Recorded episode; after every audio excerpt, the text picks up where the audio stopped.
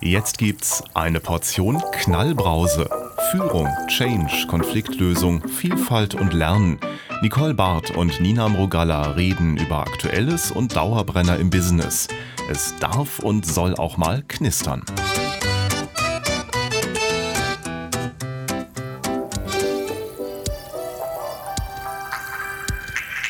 Hallo Nina. Hallo Nicole. Ich habe heute ein ganz spannendes Thema mitgebracht.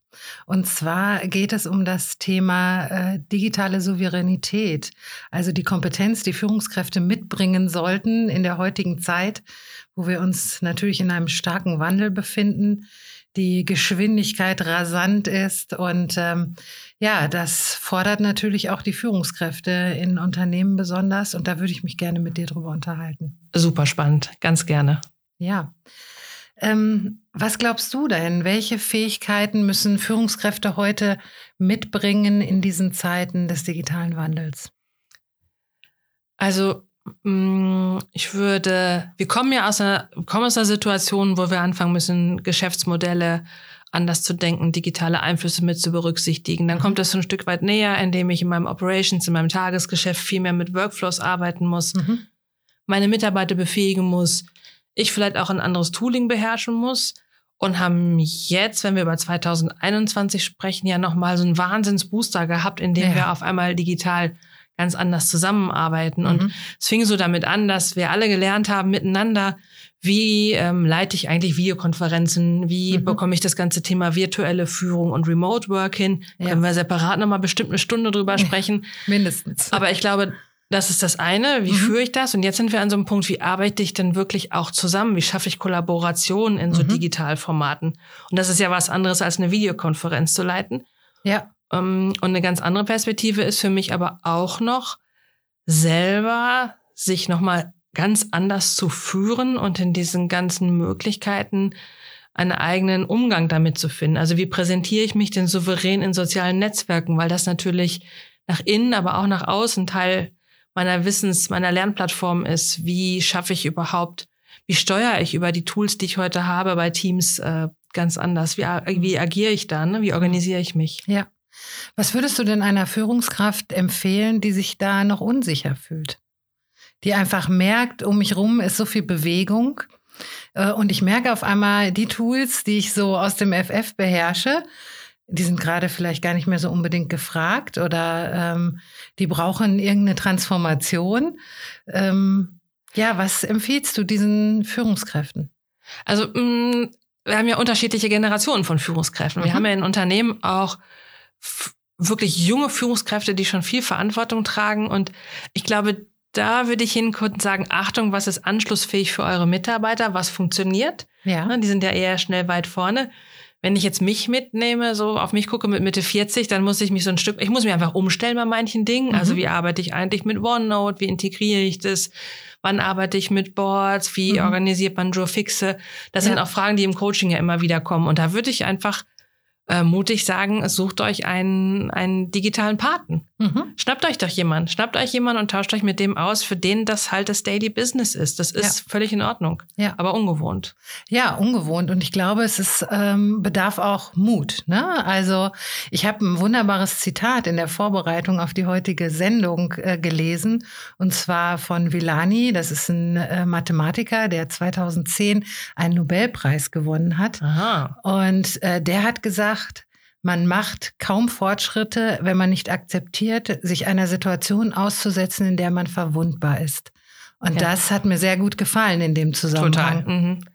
Ja, weil wir natürlich in vielen Organisationen noch von so tradierten Führungsrollen auch sprechen und die brechen mhm. natürlich gerade auf. Und ähm, verwundbar zu sein als Führungskraft ist etwas, was was kommt, weil die Geschwindigkeit so hoch ist, dass wir ja nicht mehr alles, so dass eine Führungskraft nicht mehr alles wissen kann. Aber das auch kommunizieren zu können und sich mhm. hinzustellen als eine Führungskraft in einem Top-Management und zu sagen, ich muss das lernen, ja. wenn man das kann. Ich glaube, das ist ein Wahnsinns-Impact für eine Organisation, wenn man das formulieren kann, weil das macht es so viel leicht auch zu sagen, okay, Visier runter, lass uns lernen. Mhm. Aber wenn das eine Organisation ist, wo das zu Schwäche führt, wo das vielleicht so ein Stück weit auch beobachtet und mit beobachtet wird im Sinne von, naja, warum kann der oder die das denn nicht? Dann mhm. ist es halt schwierig. Und das erlebe ich schon, dass es einigen echt schwerfällt, ähm, so locker damit umzugehen, weil das ja über über Jahrzehnte, so für, gerade Führungskräfte, die so ganz lange schon in diesen Rollen sind, sind halt einfach gewohnt, dass sie für Stärke anerkannt ja. sind, dass sie dafür anerkannt worden sind, dass sie ihren Mitarbeitern Sicherheit geben. Mhm. Die kommen oft auf einer fachlichen Perspektive, ja. sagen, wo das Land geht. Und so ist natürlich mhm. auch, so ist die Kommunikation auch geprägt. Und wenn die jetzt sagen, keine Ahnung, wie das geht, mhm. ist es ja auch eine Unsicherheit, die erstmal, damit muss man erstmal umgehen. Ja. Und dann definiere ich mich nicht mehr über meine Fachlichkeit, mhm. sondern äh, da stehen dann ganz andere ja, Punkte im Vordergrund, die mich als Führungskraft in dem Moment ausmachen. Genau. Genau. Ja. Ja, also man sagt ja auch, dass ähm, Innovationskultur eine Vertrauenskultur braucht. Bestenfalls ja. Bestenfalls ja, genau. Und wenn wir da hingucken, ähm, ist man, glaube ich, häufig so geprägt in Unternehmen, dass die Führungskräfte natürlich diejenigen sind, die Sicherheit geben sollen, ähm, die dafür sorgen sollen, dass die Mitarbeiter Vertrauen schöpfen und jetzt äh, verändern sich ja Rollen. Also jetzt kommt die Führungskraft in die Rolle, wo sie auch den Mitarbeitern vertrauen muss, wenn äh, man da auch Defizite zeigt und zulässt und ja auch dann natürlich den Willen ähm, zu lernen, sich zu verändern und da vorwärts zu kommen in diesen Themen. Aber ich muss bereit sein, das zu, äh, zu lernen. Ich kann mhm. nicht sagen, liebe Leute, ich kann das nicht mehr. Ihr mhm. wisst doch schon, ich bin jetzt schon ähm, keine ab die fünf davor oder was auch immer. Ja. Das, das funktioniert halt nicht. Mhm. Ähm, dann gucken viele Mitarbeiter vertrauensvoll, aber das ist für mich selber aus meiner Sicht eine Sackgasse als Führungskraft. Mhm. Und ähm, ich habe nicht selten Situationen, wo ich Führungskräfte in Workshops hatte, die ich aus Präsenzveranstaltungen kenne, die eine Wahnsinns ähm, sich, sich super präsentieren können, ja. ganz stark sind in der persönlichen eins zu eins Kommunikation, in der Wirkung, wie sie ihre Persönlichkeit zeigen können und jetzt zu übersetzen, das jetzt digital zu übersetzen, das, mhm. das ist jetzt so, das bleibt ja aber auch so. Und dann passiert sowas in Workshops, dass eben genau diese Führungskräfte das Tooling nicht beherrschen mhm. und eben nicht diese digitale Kompetenz haben und sie können sich dann nicht entsprechend einbringen. Mhm. Und auf einmal sieht man, wie sie diese Souveränität eben nicht übersetzen können. Ja. Und ich glaube, das ist die Verpflichtung von jeder Führungskraft, dahin zu kommen. Mhm. Nicht schlimm, das nicht zu können, aber ich muss mich damit beschäftigen und ich muss sozusagen ja, so ein bisschen Nachhilfe, Nachhilfe nehmen. Ich muss einfach auch andere Dinge jetzt lernen. Ja. Braucht es dafür einen Kulturwandel in den Unternehmen? Ich weiß nicht, ob es einen Wandel braucht, unbedingt. Ich würde es gar nicht so als großen Kulturwandel anmachen. Ich würde da auch gar nicht New Work drüber schreiben mhm. oder ähnliches. Ich glaube, es braucht eine, eine, hohe Sensibilität und Offenheit, wie man mit Lernen umgeht, mhm. umgeht und wie man miteinander in so Räume reingeht. Aber es braucht auch eine Bereitschaft von Führungskräften, sich, ja, sich dem zu öffnen letzten Endes. Ja. ja. Wir haben ja häufig schon über Führungskräfte gesprochen, haben darüber gesprochen, dass sie ein Vorbild sein sollen. Und da sind wir ja jetzt gerade auch genau. Ne? Also das auch zu zeigen, dass ich selber bereit bin zu lernen, mich zu verändern, mir Dinge anzueignen, falls es ähm, Defizite da gibt. Du hast natürlich eben auch von den ähm, Mitarbeitern oder jungen Führungskräften gesprochen, die da sehr viel auch mitbringen, schon an Know-how. Welche Herausforderungen siehst du da? Also gerade in Konfrontation mit den Teams man muss es halt zusammenbringen. Also mhm. ich kann nicht äh, mich da vorstellen und sagen, so funktioniert das jetzt. Ich bin jetzt irgendwie Ende 20 und jetzt lass mich mal machen. Das mhm. funktioniert. Ich glaube, am besten ist, wenn die sich miteinander gut vernetzen. Und zwar in, in Binnennetzwerken, aber auch in Netzwerken außerhalb des Unternehmens, um einfach immer wieder so ein Stück weit zu reflektieren, was sind das für Geschwindigkeiten, die funktionieren? Wann ist es eher ein Pushing? Wann ist es eher ein Pulling? Wann muss ich mal eher ein Stück weit auch, wenn ich sozusagen für mich das Thema ja, moderne Führung schon so ein bisschen, also das in mir drin habe, dann muss ich mich auch ein Stück weit zurücknehmen und in eher eine tradiertere mhm. Führungsrolle mhm. wiederum gehen, wenn mein Team in einer bestimmten Phase ist, wo sie vielleicht erstmal eine sehr klare Orientierung brauchen, ja. wo sie in einem Krisenmodus zum Beispiel sind. Also es ist ja nicht eine Frage, wie will ich führen, sondern ich muss das ja immer in den Kontext bringen, wo stehe ich gerade mit meinem Team, wo stehe ich gerade im geschäftlichen Kontext, mhm. wo sind wir gerade unterwegs. Ja.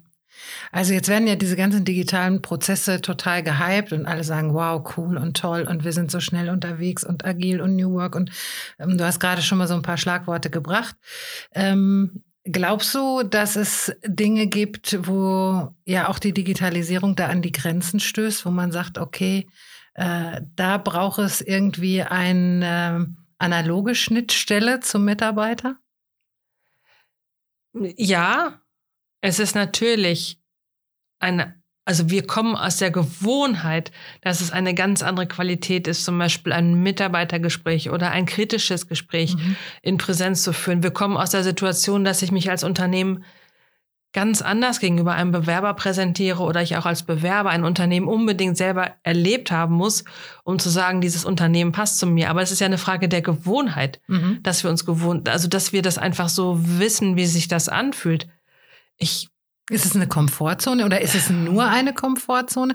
Das ist ja, glaube ich, auch das Spannende, auch da drauf zu gucken. Und das wird wahrscheinlich die Zukunft zeigen. Aber das heißt dann ja auch, dass wir da gut hingucken müssen und gut evaluieren müssen und schauen, was lässt sich wirklich digital abbilden. Also ich glaube, aus der Not heraus gibt es das meist. Also ich habe beispielsweise letztes Jahr ähm, habe ich mit einem Team gearbeitet, was einen Feedback-Workshop machen wollte. Mhm. Und wir kamen in die Situation, dass wir wieder eine Situation hatten, wo wir zwei Tage vorher umstellen mussten mhm. von einer Präsenzveranstaltung in eine Online-Veranstaltung. Und ja. die Frage war, lassen wir es sein, weil wir Feedback Feedbacks eins zu eins in einem kritischen Team nicht in einem digitalen Format machen wollen. Mhm. Und ähm, dann war die Frage mit der Führungskraft, was wir diskutiert haben, was passiert, wenn wir es nicht machen. Wissentlich, dass es in Präsenz besser wäre. Ja.